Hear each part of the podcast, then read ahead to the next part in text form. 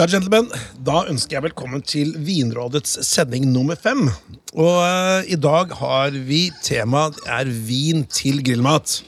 Og med meg i uh, panelet har jeg som vanlig uh, Per Øyvind Skar. Hei, hei. Og så har vi da mannen fra Telemark. Hei. Sverre Haugen. Hei, hei. Og så vår utsending fra det flotte Nord Nordens Miami, eller uh, Nesoddtangen. Hei, hei. Tore Bjelland. Og jeg heter Petter Meyer, eh, også fra Telemark. da. Men ikke for å skryte, men jeg kommer fra Notodden, som jeg pleier å si. Eh, I dag så er eh, vin til grillmat eh, tema. Og eh, Tore, kan ikke du bare dra oss gjennom hva er det vi bør absolutt kunne om vin til grillmat? Ja, altså det, det er litt sånn eh, grillmat. Nå er vi midt i sesongen, da, så nå griller vi jo hele tiden. Og veldig mange de har jo lyst på en øl eller eh, ikke sant? til grillmaten er veldig vanlig. Eh, men det er, eh, vin er et eh, veldig godt alternativ. Eh, Men det er noen ting man skal tenke litt ekstra på når man skal eh, velge ut eh, å finne vin til grillmat. Sånn I utgangspunktet så gjelder de samme reglene som vi snakka om før. Mat eh, det er forskjellig. Det er, det er noe annet med kjøtt og fisk og kylling osv. Det påvirker hvilket vinvalg du skal ha. Eh, Samtidig så, så er det selvfølgelig sånn at eh, volum og hvilke sauser du har til, og sånn også vil være med å påvirke. Sånn er det jo også for grillmat. Men det er ikke grillmat. Det er ofte litt mer sånn spicy. Du har sånn marinert kjøtt, du har sånn grilla ting. og Selvfølgelig du kan ha fisk og skalldyr og alt mulig, men altså på kjøttsiden så er du litt mer sånn trøkk i maten ofte. Ja, Det er to ting som eh, man bør tenke litt på eh, når man velger ut vin eh, spesielt. Og det er når man griller mat, så får man litt sånn karamellisering, karamellisering av det man griller. Og det skaper gjerne en sødme. Og så har man ofte sånne ting som barbecue-sås og sånne type ting til.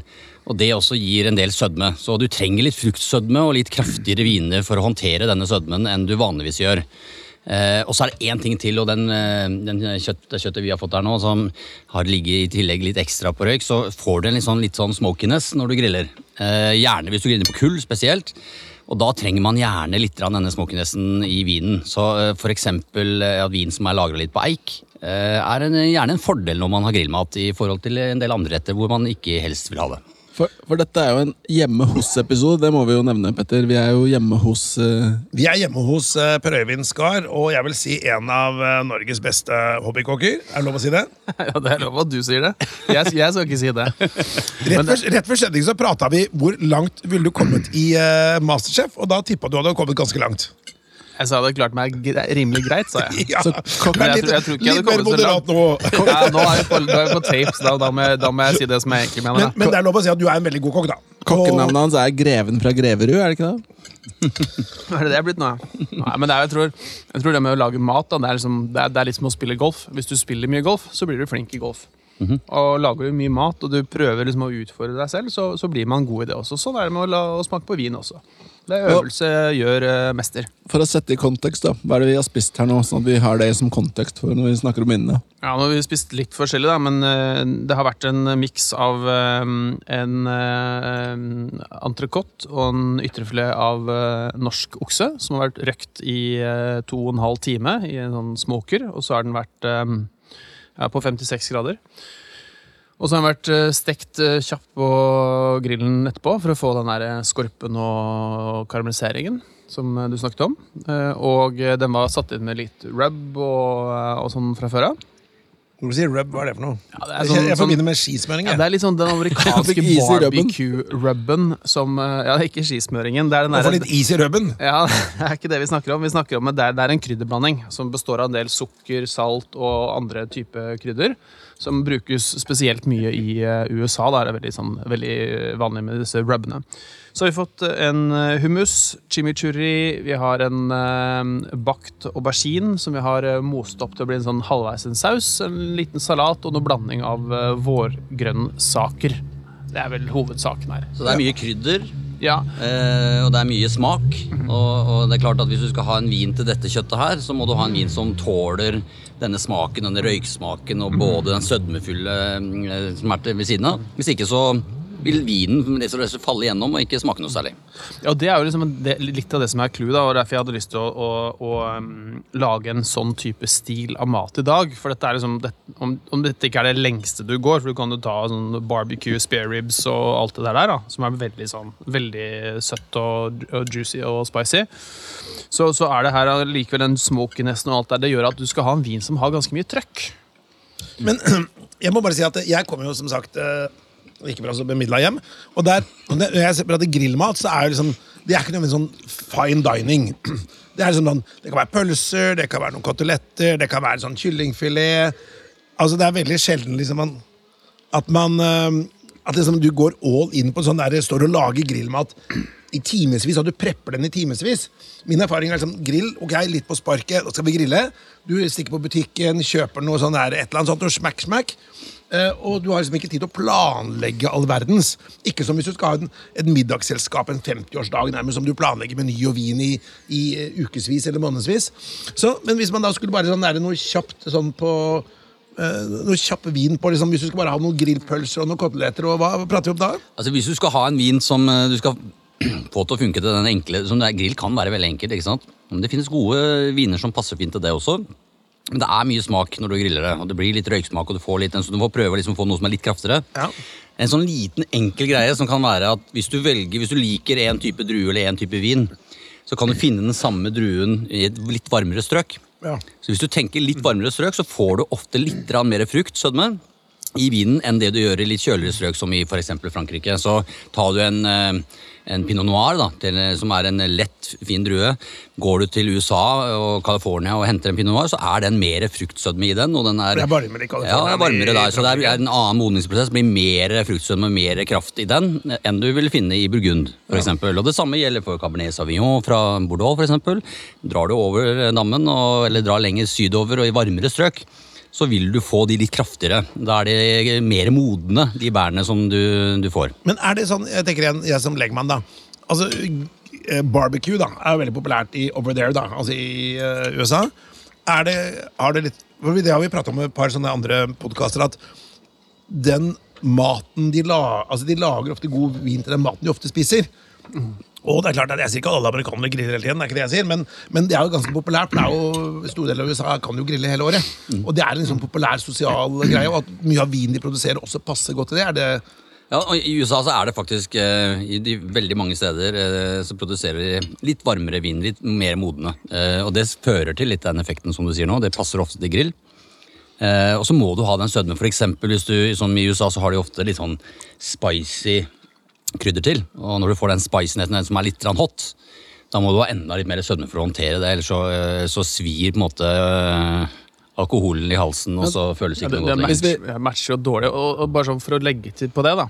Hvis vi tenker den maten vi har fått nå, den er ganske sånn, det er ganske mye smak. ikke sant? Det er mange forskjellige, det er masse urter, og det er spice, og det er litt chili og hvitløk, og det er, det er mye sånn forskjellig. Hvis jeg hadde tatt en delikat pinot til det her, så hadde alle kjent at ja, det her, det, blir, det, det, det blir sånn tynn suppe til, nesten. Altså, Ja, det er en god vin isolert sett, kan være kjempegod pinot noir, men til maten da, så faller det helt gjennom. Og Det er derfor du, er derfor liksom du tenker at når, når du skal ha vin da, eh, til en litt sånn kjøttfull, spicy retter på grill, så gå for noe som er full-bodied. eh, Da kan du gjerne gå opp. Jeg er jo sånn, jeg er ikke noe fan av høy alkohol i vin i utgangspunktet, men er det ett unntak jeg gjør for det, så er det til grillmat. For da kan det passe. For da, kan det, liksom- da, kan det der, da får du sånn en sødme fra alkoholen, og da, da, da kan det faktisk funke ganske godt. Volum til volum. skal, jeg- skal jeg prøve å Ja, det connecte, det. connecte dots her litt. da Så kan du si at Vi har snakket om at okay, hvis de lager mye av den maten, så er de gode på det. Hvis det er høyere alkohol, så kanskje det er bra. Så, så vi skal til Australia, da, eller? For det er liksom shrimp on the barbie. Det er jo grillandet over alle grilland, er det ikke det? Altså, Australia lager også veldig mye eh, hva skal jeg si, jeg kaller det, jeg har kalt det før varme viner. Eh, Og de er mer Mm. eh, fruktsødme, kraftigere, mer voluminøse. Og når du skal ha sånn, Den retten vi sitter og spiser på nå, den er altså veldig voluminøs. Mye smak, kraftige kjøttstykker. Og da må du ha en vin som er volum i. Og det får du ved disse mer modne bærene og litt eh, varmere vinene. sånn sett. Mm. Eh, Som du sier om alkohol, er jo med på å lage fylden. Ja. Eh, og da blir det enda fyldigere. Men du skal være litt forsiktig med alkoholen hvis det blir for spicy. For da, da krasjer det litt eh, mot alkoholen. Men gentlemen, vi har jo ulike typer viner. Og vi har jo da eh, hvitt, du har oransjevin eller rosévin, og du har rødvin, og du har bobler. Og hvis vi skal da prøve å tenke sånn Du kan jo ha grillmat i alle disse typene prøvin, kan du ikke det? Jo, det kan du ha. Og, eller for å snu det rundt, da. Du kan jo grille veldig mye forskjellig type kjøtt, fisk, eh, grønnsaker på grillen. Og litt avhengig av hva du velger der. Det her er jo, det her er jo egentlig så når man snakker om vin til mat generelt.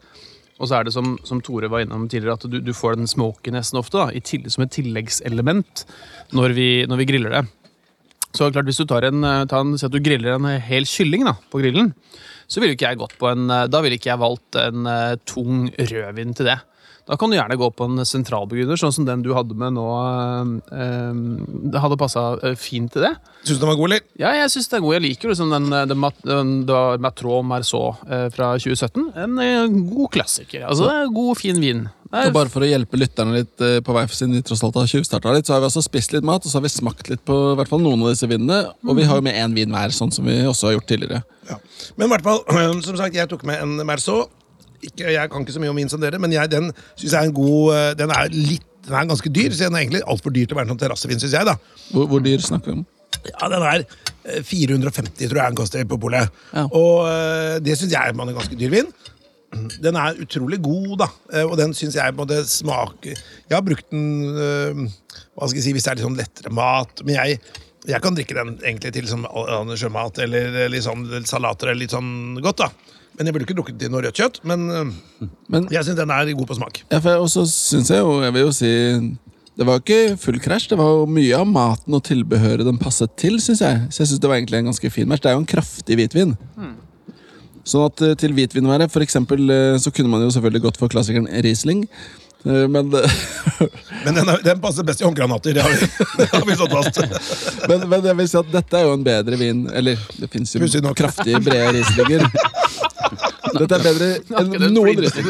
Men poenget er at til å være hvitvin så holdt den seg fint. da Til i hvert fall det vi fikk nå, som var mye rødt kjøtt. Ja. Men det er veldig avhengig av tilbehøret. Ja, Men, no- men noe av grunnen til at den holder seg også altså, For jeg er helt enig med deg den er av, Hvis du skulle hatt noe hvitvin til, da, så, så må du ha noe som er litt kraftigere. Um, men også er denne her eh, litt uh, altså eiket, så den er litt eike, eikelagret. Ja. Og det gir litt denne tre- og røyk, røyksmaken som du trenger for å veie opp mot denne grillsmaken. Eh, Men samtidig så smakte jeg på da denne andre som vi hadde, sånn andre rød som den ene, Simfandellen, eh, til det samme kjøttet. Det er klart at Da føler du plutselig at du har et volum som matcher volumet på, på tallerkenen. Da er det plutselig noe som da løfter den seg enda et hakk. Fordi den blir litt for lett til Ja. denne kraftige Ja, kjøttet. den Men til kylling, for eksempel. Det hadde gått kjempefint. Grilla kylling med sånn ølboks under som står hadde gått kjempefint. Altså, det er helt nydelig. Men her vi snakker vi om en skikkelig fet og fin entrecôte, og da blir den litt grann, Men hvis vi skulle da bare gjøre oss ferdig med hvitvins, eh, hva som funker det, ikke sant? Eh, Grille fisk, grille sjømat. skalldyr, Lyst- eh, lyst kjøtt, Men, kalv det- ja, men det må sant? være en kraftig hvitvin, sånn Ja. som dette. En med litt skuldre og litt mm. bredde. Helt enig. Perfekt. Litt tøff i trynet. Man Men det skal sies også, fordi det er en del sånn, og dette går litt på smak òg. Eksempel fisk på grillen. Eh, hvis du har eh, gode salater til med litt ordentlig syre i osv., så, videre, så kan det faktisk være godt å skeie ut med, i retning av en Sauvignon Blanc med litt sånn grassiness og litt grønne smaker, som kan eh, være med å eh, lage en annen twist på det. Så det er mange som liker den retningen. Ja. volumsmessig og, og den smørsmaken og den, så, så er du på en måte i sentralbuggen på noe som i hvert fall holder volumet godt oppe i, til både kylling og, og fisk. Men gentlemen, jeg er nødt til å dra oss videre her. Eh, Neste tema er jo da en annen type vin, og det er rosé, eller den fattige fetteren fra landet, oransjevin. Og jeg, og her er jo jeg? Her er jo jeg valgt Ja, vi, fikk, vi fikk det servert, faktisk. Altså, Jeg har fått så mye tyn på Riesling, og så har jeg hørt disse to ekspertene ved oss Petter, driver og snakker om så mye rart om min, så tenkte jeg nå må jeg prøve å få det litt ut på glattisen, så det har gått helt annen vei. Ja. Så jeg har gått på oransjevin. har, har du noen mestringsopplevelse med den vinen der, Sverre? Har du, har du, har økt i løpet av Til, til de som lytter, så kan jeg si at det ble ikke akkurat mottatt med applaus og jubel da jeg kom med oransjevin. Men jeg Men må hva- si Det er litt tøft av deg da, når du først har fått såpass mye tyn på Riesling, at du da, når du skal rette opp i den for å unngå tynn, så velger du oransjevin. Ja, Det går liksom ned og takk. Ja, altså, eh, til mitt forsvar så vil jeg si at tynet kommer stort sett fra Petter. da. Det Ja, er, sant. det er. Riesling er jo bra, men oransjevin det har faktisk det gode å smake så mye. Det er, det er ikke sånn, det er ikke min go to wine. da, for å si sånn. Men er jeg synes, jeg syns ikke vi skal prate så mye oransjevin, for det er jo en Det er jo ikke, det er jo ikke hva skal jeg si, det er ikke den normale vinen folk kjøper. Du kan jo si hva det er for noe, da. i hvert fall. Det er ikke noe normale folk som Ja. kjøper. Kan du, si noe, du, kan, du som har tatt den med, Sverre, kan du si noe om hva det er? så det er dere som er ekspertene? Ja, ja, men nå har du tatt den med. Du har Altså, sikkert eh, sjekka det ut. Er ikke, er ikke oransjevin litt sånn type Nesten som rosé, da? Lagd liksom på, med gjæring på skall og sånn? Jeg vet ikke. Ja. Prøvin. Tore, Det, det er faktisk, hvis, du, hvis, du, hvis du tenker deg en rosé, Ja. den er lagd ved at du tar en rød, hvit, eh, rød rødvinsdrue, Ja. Og så lar du den eh, legge veldig kort på skallet. Ja. Ikke sant? Så dette er hvitvin lenge på skallet? da? Yes, det er en hvitvin hvitvin ja. som ligger litt på skallet, og da blir den ikke rød, fordi den er ikke så rød, Ja. men da blir den litt oransje, og så får den litt tanniner av skallet i hvitvinen med seg. Så den Men jeg, oransjevinen jeg er syns som det en så ut som en litt hvitvin. dårlig blanda Aperol Spritz. Ja, den får en litt Uten sånn type appelsin. farge. Men, men eh, fra spøk til alvor, da, nå har det vært mye harselering også før opptak og under opptak av denne roséen. Nei, oransjevinen. Men dette er altså en oransjevin som ligger Du skulle ønske du hadde med rosé. Jeg- Det jeg- skjønner, jeg ja. skjønner hvorfor du sier rosé. Jeg vil si at jeg synes, jeg er jo heller ikke noen stor fan av oransjevin. Dette er en av de bedre jeg har smakt, vil jeg si. Men til dere andre da, så vil jeg at dere skal gjette to ting. Land og pris. Oi. Jeg håper ikke den var dyr. Eh, det er ikke lett å gjette på det, altså. Nei, det er ikke lett. Eh, men eh, oransjevin er jo ikke så veldig bevandra enn heller. Men skal jeg, hvis jeg skal tippe da likevel, Ja. eh, for å gjøre en liten sånn Du har ikke laga den selv? Nei. Nei, eh, Det er sånn Eller ikke reist. Nei, altså, Ubereist vin. nå, nå var den jo ikke få litt mer av den oransje, deilige, deilige, deilige. Nå var den jo ikke så øh, funky. Altså En oransjevin er ofte litt sånn funky, og noen versjoner av de er litt sånn oksidative. Eh, denne var ikke så funky, faktisk. Så jeg eh, så derfor tenkte jeg virkelig Men jeg tipper bare for å gjøre det enkelt, så tipper jeg land er da Frankrike. Jeg, jeg tipper Jura, og så tipper jeg 190 kroner. Ja. Det var jo eh, Fikk jeg til Jeg ville satt deg ordentlig ut på pinnene. For Ja. det, det, er jo, det er jo vanskelig å gjette på en oransje. Men vi er altså på prisklasse som ligger vesentlig høyere enn det. Den koster nesten 400 kroner. 380 kroner. Hvert hver krone. Og dette er altså en vin fra det, det landet hvor man har funnet de eldste sporene etter vinlaging. Og hvilket land er vi i da? I verden, altså. Du kan si det er vinlagingens vugge. Dere som er vineksperter, hvor, hvilket land er vi i da? Så Nå deilig når du smaker sier det sånn, på det er jo nede i, sikkert nede i Romerriket. Italia, ville jeg sagt Ja, nede der et sted. Der, Vi ikke er i Georgia, faktisk. Georgia er det faktisk. Ja, Så ja. dette er en georgisk vin. 2017, lagd på en vindrus med Altså, nå, som, nå som du har sagt det, hvis du spør meg om en time, så hadde jeg ikke tatt den da heller. For det, det var vanskelig å ta. Ja, ja. Ja, Georgisk eh, or oransjevin. Det er jeg ikke så bevandret, jeg må innrømme. Vi, vi, Da lærte du nytt i dag da. en egen podkast om oransjevin eh, i 20, 2029. Det blir min egen podkast. Så-. Ja, om, ni, om snaue ni år så har vi en oransjevinpodkast for de som er veldig spesielt jeg, interessert. jeg setter pris på at du utfordrer Vinrådet til eh, vintyper og litt utpå grattisen innimellom. For å, det er bra, det. Det gjør ikke noe, det. Men vi skal over til rosé. Ja. Eh, og det er den rike broren til eh, oransjevin. Hva er eh, rosévin? Hva, hva passer det til? Noen som tør å driste seg til en slik eh, Nei, Det er litt avhengig av hvor du tar rosévinen fra også. Det er ganske mange typer, altså Du har forskjellige stiler på rosévin. Så drar du til eh, Provence, er det ganske sånne lette roséviner. Hvis du tar en rosévin fra mm, Italia lagd på Nebbiolo og druen, så er det mye mer sånn punch og power i den eh, rosévinen. Men jeg vil jo si sånn generelt, da. Rosévin. Eh, det er sånn For meg så er du, da er du sånn Du nærmer deg sånn mellomting ikke sant, mellom hvitvin og rødvin, men mer mot hvitvinsiden. Så kylling eh, du, kan, du kan komme deg fint unna med skalldyr. Det er på alle de lette tingene, sånn som eh, egentlig en hvitvin, men kanskje, mer, kanskje enda bedre enn noen av de rosévinene til eh, kylling og sånt. vil jeg si. Nå må du se på kroppsspråket til Tora. Nå kunne han prata en time. Ja, Men det skal vi ikke. Nei, Men ikke jeg vil bare ha sagt, altså, det som er litt kult med rosévin På den ene siden så har du på en måte den der sommerfølelsen. Hver gang jeg drikker så får jeg ordentlig sommerfølelse. Så det er en sånn terrassevin. På den andre siden så er rosévin det er litt rødt, litt hvitt, så den har litt av alt. Og den kan passe til veldig mye mat. Så den er egentlig veldig matsnill. Så, så det er ikke, bom, man det er altså- ikke bom. For, for oss som ikke kan noe om det, kunne man da blanda rødt og hvitt og så fått en god rosé? Men det er jo en, det er jo en får, billig, du, du får liksom- ikke en god en, men du får en rosé. Men er ikke sånn billig rosé? Er jo det. Ja, men ikke nødvendigvis eh, så god som hvis du lager den. Nei. Men det der, nå er vi over på et annet interessant spørsmål. Som, ja. Ok, Skal vi gå over til uh, rødt? De er jo da kardinalen av vin, spør du meg. Uh, rødvin. Uh, grillmat. Vi har vært litt inne på det, at det må være litt rann eh, høy alkoholprosent, litt sødme. Stemmer det? Nei, det stemmer ikke. Det Nei. må ikke være en høy alkoholprosent. Nei. Jeg sier at du det- kommer og der er det bedre mange som unna. dummer seg ut. Ja, Ja, altså, jeg- unna det med på grillmat. Ja, Ja. for da, da, da kan det matche litt, litt bedre. Altså, ikke sant? Der er vi tilbake på det eksempelet jeg tok i sted med, med pinot noir, som er en liksom ten, tandrere druer, mer delikate greier. ikke sant? Eh, Det funker ikke så godt med eh, grillmat. Apropos alkohol, eh, Tore. Du er med en amerikaner. Ja, jeg har tatt med en amerikaner. Jeg har gått eh, American Way. eh, barbecue and American. Og her snakker vi ikke hvitt, ikke rosé og Nei, ikke nå er vi på rød, og så er det den drua som eh, i hvert fall amerikanerne selv kaller sin egen. Og hvilken drue er det? Eh, Zinfandel, da? Det er Zinfandel, vet du. Zinfandel er jo eh, egentlig, i hvert fall så sier italienerne det, at det kommer fra de, men det er ikke amerikanerne enig i. At det er en primitivo. Men eh, det er faktisk det en annen versjon etter hvert, som det har vært en stund i USA, så de holder den til sin egen. Og den drua er jo ofte litt mer fruktig. Mye fruktsødme i de, de, de vinene, og det er jo også igjen litt sånn varmere strøk. Eh, og, har litt da høyere alkohol, som du var inne på. Denne her har 15% alkohol, og det er ganske mye til å være en eh, vin, vanligvis. eh, hvis du sammenligner med Europa. Men hvorfor har de igjen helt sånn Hvorfor er noen viner 15% det er ganske mye da, og noen har 10,5 av rødviner? Hvorfor er det sånn? Det er egentlig veldig enkelt sånn, igjen sånn liksom kjemisk svar. Nei, Det er såpass enkelt at uh, hvis du får veldig modne druer, helt på slutten av modningsprosessen, så bygger druene veldig mye sukker. Og hvis de blir veldig modne, så blir det mer sukker i drua. Og da kan du tenke deg når du putter gjær i den blandinga, så spiser jo gjæren opp sukkeret. Og det som skjer da, er at det blir alkohol. Og hvis det er mer sukker, så blir det mer alkohol.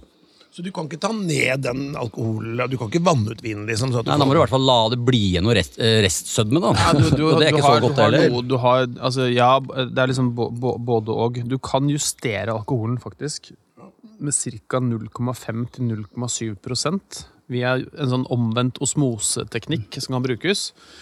Um, men du kan ikke ta med noe mer enn det. Du kan si du kan, dra, du kan justere ned alkoholen med en halv prosent. Gjør du mer enn det, så begynner du å miste mye frukt. Men, men de aller fleste viner og, og vinbønder har jo ikke Det, det koster litt penger, og det, har- de, de gjør det ikke. Og det er ikke alle steder Samtidig så er det også en definisjon på kvalitet, at du skal klare å lage vin Ja. og unngå det. Ikke sant? Men er det ikke nå, nå, nå, nå må jeg nødvendigvis lene meg på den lille kunnskapen jeg har, og det er Riesling. Eh, er det ikke Altså, sukkeret Du kan stoppe gjæringen for å få en søtere vin med lavere alkohol. Og Ja. Da stopper du det med sulfitter, ergo det er det du leser på alle vinflasker. May contain sulfites. Eller du bare Ja. senker temperaturen. Sulfitten er jo også der for å stoppe ettergjæring og konservasjon. Ja. Ikke sant? Så, Sånn som når jeg får fatprøver, så er jo de uten sulfitter. Og det betyr at de har en veldig kort varighet. Så nå fikk jeg faktisk eh, tre flasker av den samme vinen til primørsmaking forleden dag. Så jeg har tatt vare på to som er lagt i kjelleren. Så du får mer bang for the bucks senere. Ja, men altså, det er, sånn- nei, jeg tror ikke den blir jeg, jeg, Helt ærlig, jeg tror ikke den er god om et års tid. Fordi at den har ikke noe konserveringsmiddel. Det blir sånn naturvin. De lager Ja. ikke spesielt godt. På grunn av at de mangler sulfitter. Men, eh, Ja, men i utgangspunktet så vil du også kunne stoppe gjæringsprosessen ved å endre temperatur. Så du får gjæringen temper altså du, Den skjer bare innenfor visse temperaturrammer. Eh, Eller så er det faktisk sånn, eh, og det er at på et eller annet tidspunkt, litt avhengig av gjær, for det varierer litt, men sånn når det kommer rundt 15% alkohol, så de fleste gjærtyper, så stopper de å produsere og virke og produsere mer alkohol da. For da funker ikke hjernen, så da blir det stopp. Men det like interessante spørsmålet, eller svaret på spørsmålet ditt, eh, Petter, er jo at eh, alkoholprosenten du ender opp med i vinen, den kan jo variere mellom to vinbønder som har naboeiendommer. Skal det variere med halvannen til to eller to og en halv prosent. Og hvorfor blir det sånn? Og det har mye med alt fra hvordan er det rotstokkene, altså røttene til eh, vinrankene er, for ofte er vinranker podet, si de aller fleste er det. så har det mye med hvordan er det de jobber i vinmarkene frem til druene høstes, som da resulterer i dette sukkernivået som Tore var inne i. Og der har jo vinbøndene masse de kan påvirke. Hvis jeg ser at det er solrikt, et solrikt år, så kan de la flere blader ligge igjen på vinrankene, sånn at det er eh, mindre direkte sollys som treffer druene. Og på den måten så har bøndene mulighet til å justere sukkerinnholdet i druene. Når de først har fått det sukkerinnholdet, så er det over på Da er det litt sånn gitt, altså, hvordan det Ja, ender opp. det er det. Men det er, det er, det er, nå er vi inne på Nå vi, nå er jeg på denne Sinfandelen. Og dette er fra Sonoma County, County i uh, California. Eh, så det er, eh, det, er en, det er en vin som er eh, veldig sødmefull. Den er også, Det er 90% Sinfandel, og så skal det sies at det er noe eh, litt Petit Syrah i, i den, akkurat denne. eh, I den, en liten blanding. Og den er for å få litt mer farge på den, og også få litt mer tanniner, som ikke Sinfandelen har like mye av som de ønsker å øke. Men for meg, da, som ikke vanligvis drikker Sinfandel, så, eller, ja, så vil jeg si at det, det som preger meg med den vinen, her, den er veldig fruktig. Altså sånn med mm. egentlig ganske deilig og ganske delikat fruktluktbilde. Og passet fint til maten, syns jeg. i hvert fall. Ja, men, Men- hvordan, men er Det er veldig en grillvin, altså. ja, men hvordan syns du den er etter maten? Ikke sant? For jeg er enig, eh, til maten, og der var jeg inne med at du kommer unna med det til altså høy alkohol, da, til grillmaten. Men når jeg smaker på vin nå etter å er ferdig med å spist, så kjenner du mer og mer alkoholen kommer fra. Den er sånn brennende Ja, ettersmaken. litt, den er litt, eh, nesten litt sånn vulgær, vil noen kanskje si. Altså litt sånn der, Ja, du begynner vulgær er ikke nødvendigvis eh, negativt lada. Nei. Nei da, det er ikke det. Men, Men, men gentlemen, eh, er det riktig at eh, altså, når polet skal prise varene sine, så er de priset også selvfølgelig etter innkjøpspris, men også pga. avgiftene er priset etter alkoholnivå. Så en vin som da f.eks. er 10% eller 11% er priset av lavere relativt sett, altså på alkoholprisingen eller avgiftene, kontra en vin som er 15% Stemmer det? ja, det, det er riktig. At det, ja, om det burde være sånn, det er jo en annen sak. Men Ja, da, det det, men, men så, sånn sett så kan du si at du får relativt sett bedre kjøp da, hvis det er en, en vin som er lavere Ja, det alkoholprosent. spørs hva du, hva, du, hva du legger i bedre. Hva er målet? Hvordan du- Hvis hva- hva målet er på en heller hvis du er på rulling, så bør du ha en med mye alkohol. Ja, men da kjøper du sprit, da. ikke sant? Du, Ja. Men, men, ja, okay. Ja, men men jeg, jeg, jeg, jeg tror ikke det er så lett som det. For at noen, noen viner takler 14,5-15% alkohol fordi de har en fruktkompleksitet og en, altså en sånn helhet i seg. da. Mens andre viner de, de takler ikke mer enn 12 eller 11,5 eller hva det nå er for noe. For er, de kommer fra litt andre områder hvor det er tynnere fruktkonsentrasjon osv. Så videre. så jeg, jeg vil ikke sette noen sånn likhetstrekk der, da, for det bør være en balanse i vinen. Og det er egentlig det det går på, at det skal være en balanse. Og så vil jeg da bare legge til at det er veldig få viner jeg har smakt som har hatt 14,5-15 alkohol. Hvor jeg har tenkt at åh, enda godt den hadde så mye alkohol. Så jeg, liksom, For du kan det, jo bare ta et glass til. ja, ja, men, det, men det, og det er noe med det der, når du først har drukket det ene glasset eller to eller tre glass av den vinen, har du da lyst på et til? Og jo høyere alkohol det er, jo, jo sjeldnere opplever jeg at jeg har lyst på et glass til av den vinen. Ja, nå, jeg kjenner, nå kjenner jeg deg litt på, på, på vinpreferansesiden. Eh, og der er jeg ganske lik. Eh, så jeg også syns at det kan bli for mye alkohol i vin. Jeg liker den bedre litt lavere. Eh, men nå skal det sies at enkelte viner som har denne alkoholhøyden som denne har, på 15 tåler og leverer og håndterer alkoholen bedre enn andre. Eh, denne syns jeg holder denne alkoholen ganske bra. Ja.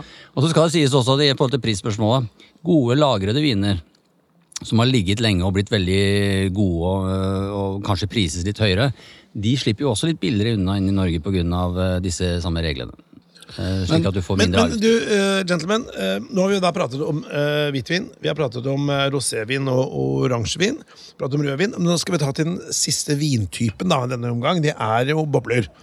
Hva slags grillmat kan fungere til bobler? Ja, Kan jeg få lov til å begynne nå? Fordi jeg har lyst til å si én en, en liten kommentar som jeg tenkte på i stad, når du spurte om grillpølse. Og da har jeg bare lyst til å dele at jeg har hatt fantastiske opplevelser med grillpølse og rosé-champagne. Det anbefales faktisk. Veldig godt. Ja, men Det er jo ikke så rart. Det Det er litt som vi har vært innom i stad også, at eh, midt mellom hvitt og rødt så er det jo rosé. Og pølse det er jo ikke noe, sånn, det er ikke noe veldig tungt kjøtt. det Og litt som, mellom som eh, regel. kjøtt og ikke kjøtt, så er det jo pølser, så passer bra. Jo, men altså, det, men det, det, det, altså sånn, eh, det, stemmer ganske godt overens med det vi har diskutert eh, Ja. tidligere i dag også. Og champagne er jo, det er jo ganske universalt, men hold deg unna, liksom, hold deg unna de tunge, tøffe kjøttstykkene. Ikke noe peppersmak, ikke noe pepperbiff og alt det der. der. Og så går det på de lette. Du kan sikkert ha Nå har ikke jeg akkurat drukket champagne til eh, grilla kylling, eh, men det kunne jeg lett gjort, for da hadde jeg tatt en sentralburgunder. Men det, fungerer sikkert helt fint. Men så er det en ting med champagne som er veldig bra, med disse eh, musserende og disse boblene som vi har snakka om før. Og det er spesielt bra for grillmat, faktisk, fordi grillmat har veldig mye smak. Og det du trenger når du drikker, når du drikker noe etter du har tatt en bit, det er også å rense munnhulen for å på en måte, hver, nye, hver smak smaker liksom friskt i gang. Eh, og der er veldig den kullsyra er med på, på en måte, ordentlig renskepaletten, som de kaller det så fint. Og det, så det er en bra greie med champagne i forhold til mat. Kullsyre og syre, Ja, den også. er veldig, veldig fin. Men Petter, eh, nå er det sånn ikke sant, at vi har jo hatt med vin hver, og jeg er sikker på at lytterne sitter nå nesten og trepper og lurer på hva slags vin har kokken hatt med seg. Fordi det har vi ikke sagt noe om. Nei, Brøvin, eh, hva har eh, kokken tatt med seg av god vin? Altså Nå har jeg laget en litt sånn argentinsk eh, ja, slash libanesisk inspirert uh, middag i dag.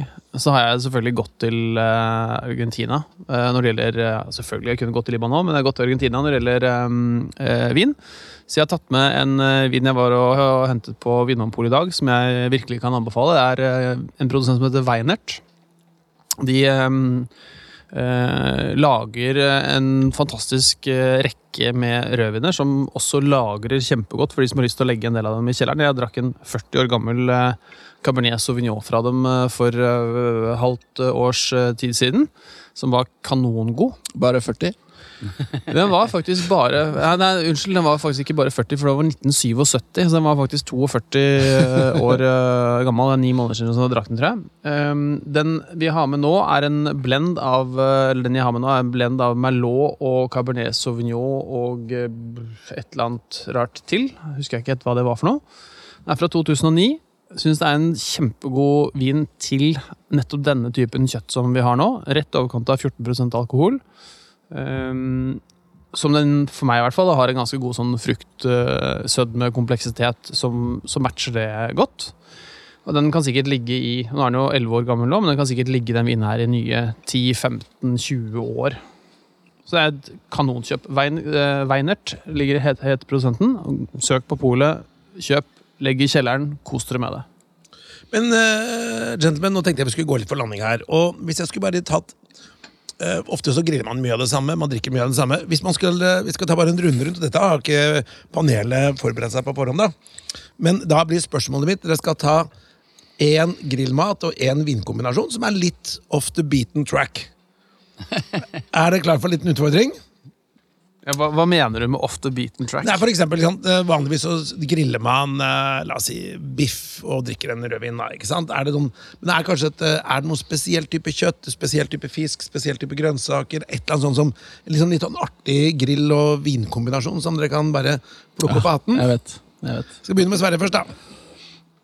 Jeg må bare tenke hva slags vin jeg skal matche det, men jeg har, og jeg tror jeg skal gå crazy. Jeg kunne selvfølgelig sagt Riesling, jeg skal ikke det.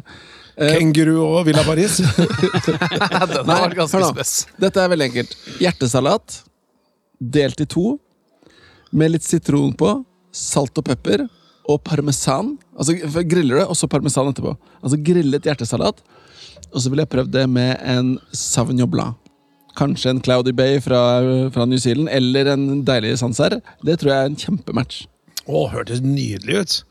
Ja, eh, da har vi eh, Previn. Ja, det, må, det blir jo liksom på sparket, da, men en ting jeg syns er veldig godt, er jo grillet asparges. Ja. Og til grillet asparges, prøv hvit bordeaux. ja. Det er kanonbra. Det er faktisk en av de få vinene som takler eh, grillet asparges. Perfekt. Gjerne med litt sånn Sandefjordsmør og alt det der. Det er helt, helt nydelig kombo. Perfekt liksom sånn eh, forrett før du går over på det røde, deilige kjøttet. Yes, eh, Tore Billand, da er det bare deg igjen, da. Ja, det var det, da. Og jeg, jeg, jo, jeg må jo innrømme at eh, nå sitter jeg jo rett ovenfor eh, kokken i gruppa. Eh, så når han driver med sine grillede, lekre biskene, så er ikke jeg så eh, god på eh, mange forskjellige ting eh, når det gjelder mat. Men jeg har eh, eh, Jeg kan ikke si at jeg griller så mye heller, eh, men jeg har smakt eh, en gang eh, kylling i eh, sånn eh, i, hva, kaller, hva kaller du det, du som er med når du Ølkylling? Ja, du bare tre, tre liksom kylling ned på Ja, en boks. Ja. Ølkylling. Eh, det har jeg smakt noen ganger, og det Du må er åpne den ølboksen først. da Det er jo noe som dummer seg ut på. Ja, men, men, Og det er ikke det, det, samme er- som ølhøne, for de som er Nei, nei, men det som er viktig når det gjelder det, hvis, hvis dere skal lage det, da Ta, liksom, ta en sånn der, en halvliters uh, boks med øl. Drikk opp sånn type to tredjedeler av den.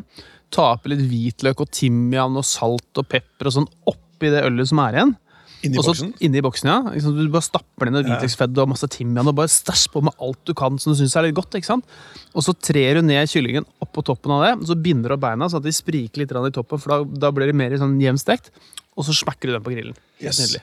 Så får du en veldig saftig, veldig saftig kylling. Ja, og da koker det ølet inni, ikke sant? Og, så det du blir, får sånn eh, og det som jeg har eh, Hvis du har eh, prøvd det med en litt, litt sødmefull Altså ikke helt søt, men litt sødmefull gewürztraminer Det har jeg faktisk prøvd en gang, og det ga ganske mye mening. For det, er mye kryddersmak i gewürztramineren. Den er veldig måte, aromatisk og, og krydret. Og det, det funka utrolig bra til en rett som i utgangspunktet er ganske lett, men allikevel saftigere enn en uh, tørr kyllingbryst. Men det skal jeg prøve til neste gang, Tore. Så skal jeg ha gevirstraminer til ølbokskylling. Vi lager det. Jeg må prøve det, altså, for det, det har jeg prøvd en gang. Altså, jeg må si allikevel en gang til. Dette er ikke noe jeg vanligvis griller. Uh, Så må Nei, men det var også spørsmålet ditt. spørsmålet, noe som er litt utenfor the beaten track. da Hvis jeg skal si noe som jeg uh, Jeg griller ikke så ofte, men jeg elsker det, er sjøkreps og champagne. Da er jeg i business. Ja, det var Ja, en veldig lite der- klassisk kombo. Neste gang du skal ha det, bare si ifra. Jeg blir med på det. Da skal jeg gjøre det. det. Men du, med disse lystige tonene tenkte jeg vi skulle avrunde podkasten. Tusen takk til Per Øyvind Skar, som har vært eh, kokk eh, og hosta denne gale gjengen her. Sverre Haugen, eh, hyggelig å hilse på deg igjen. Vi jobber jo sammen, så vi vil se oss hver dag, men også i denne sammenhengen. Og Tore Bjelland, eh, the king of IT i Norge, er også med å få avrunde med et godt, eh, en god skål. La oss gjøre det. La oss ha en god skål. Skål, skål. Og god sommer. God sommer. God sommer.